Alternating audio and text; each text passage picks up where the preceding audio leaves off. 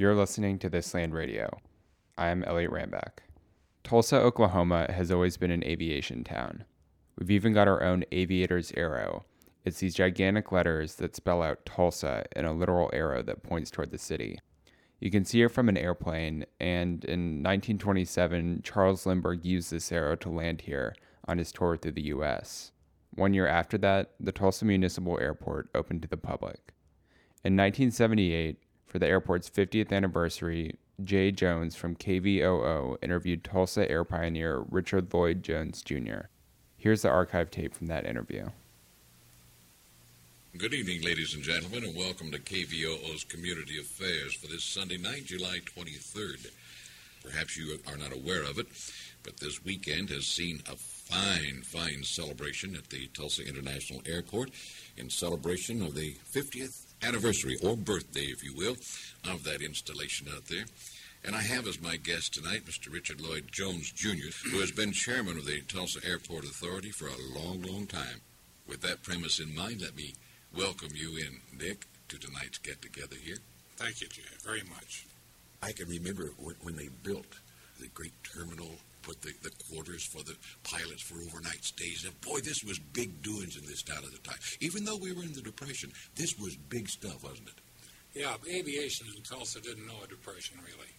No, it really didn't. It uh, it was probably one of the few businesses that flourished uh, through it. Why do you think Tulsa itself has always been an air-minded city? Because of the oil interests and things like this? You think this is what pushed it? Yeah. The oil people, uh, they were kind of a daring lot Oh, inherently. And uh, flying right after World War One was a daring profession. Uh, oil men were just attracted to it that way. Furthermore, they made use of it. The old uh, early day airplanes uh, had slow landing speeds, and they could actually land on dusty roads and between oil rigs and every other location. But uh, everybody had a had a gung ho feeling on for aviation here, and the early day flyers around this time were were truly characters. You, you know, speaking of that, I can remember going out there as a kid, and I would see these dashing cats walking around with their leather boots on and their breeches and their leather jackets and the scarf and this leather cap, you know, and they had the ear flaps pulled up with the glasses on it, the, the goggles. And I thought, oh, if I could just grow up and be one of those. but they were what you call, and I mean in quotes, characters. Absolutely, Jay. There was a a real romance about the early days. Yeah, yeah. Remember um, Vic Barnett of the Tribune, uh, with a, uh, encouragement of the flying industry, decided that they'd run underneath the weather column on page one every day a list of those departing and arriving on airliners, the early day airliners. And it would say that Mr. and Mrs. Joe Blow went to Chicago on Braniff, and somebody went to Dallas on Bowen, and somebody took Safeway to St. Louis. Well, we found out that every once in a while Mrs. Joe Blow would call the paper, indignant as the dickens, and want to know to let us know that she had not accompanied her husband to Chicago, and she thought the paper's responsibility was to damn well find out who they had. Retractions all over the place. Absolutely. So, so that that feature was really short-lived. oh, I think that's, I think that's just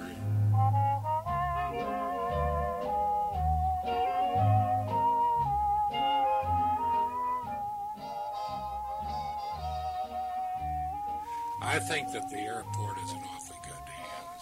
We've gotten our compass directions all out of Tulsa with good service. The last one we had was Atlanta and Tampa, Miami.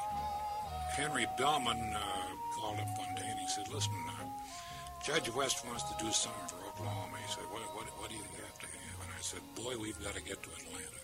We have got to get to Atlanta. We've got to get to the southeast." The case came up. I was testifying, and just at the last minute, I happened to say, and I'll tell you, Judge, if you want to take your kids to Disney World, you got to take two different airplanes, you got two changes, and you've got 87 miles in a rent-a-car. And he said, Mr. Jones, would you repeat that? So I repeated it again. And all of a sudden he said, Why, that's intolerable. and we found out, much to our surprise, that he had a couple of grandkids he liked to take to Disney World. it was his favorite spot, and we got the route. From that little cow pasture at the corner out there of Sheridan and Apache to what we've got right now. In 50 years, this has happened. What what do you see? What do you envision out there coming up for the Tulsa Airport Authority? I, I just have a feeling that you're going to have bigger airplanes, and uh, we're going to have to get into more and more traffic.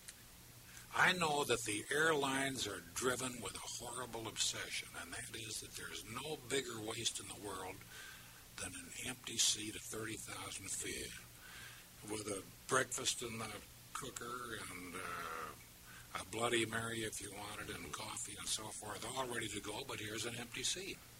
I think that it's getting quite businesslike. I mean, we've lost the individual glamour. Mhm. I used to think that uh, when I'd have pr- problems uh, that concern me at all, I could call the hangar and have them tow the plane out, and within 25 minutes, I could be in the air.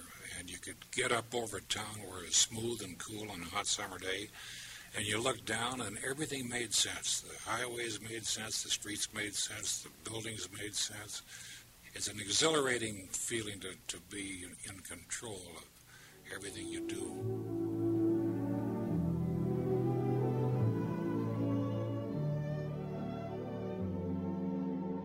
You just listened to a This Land Press production.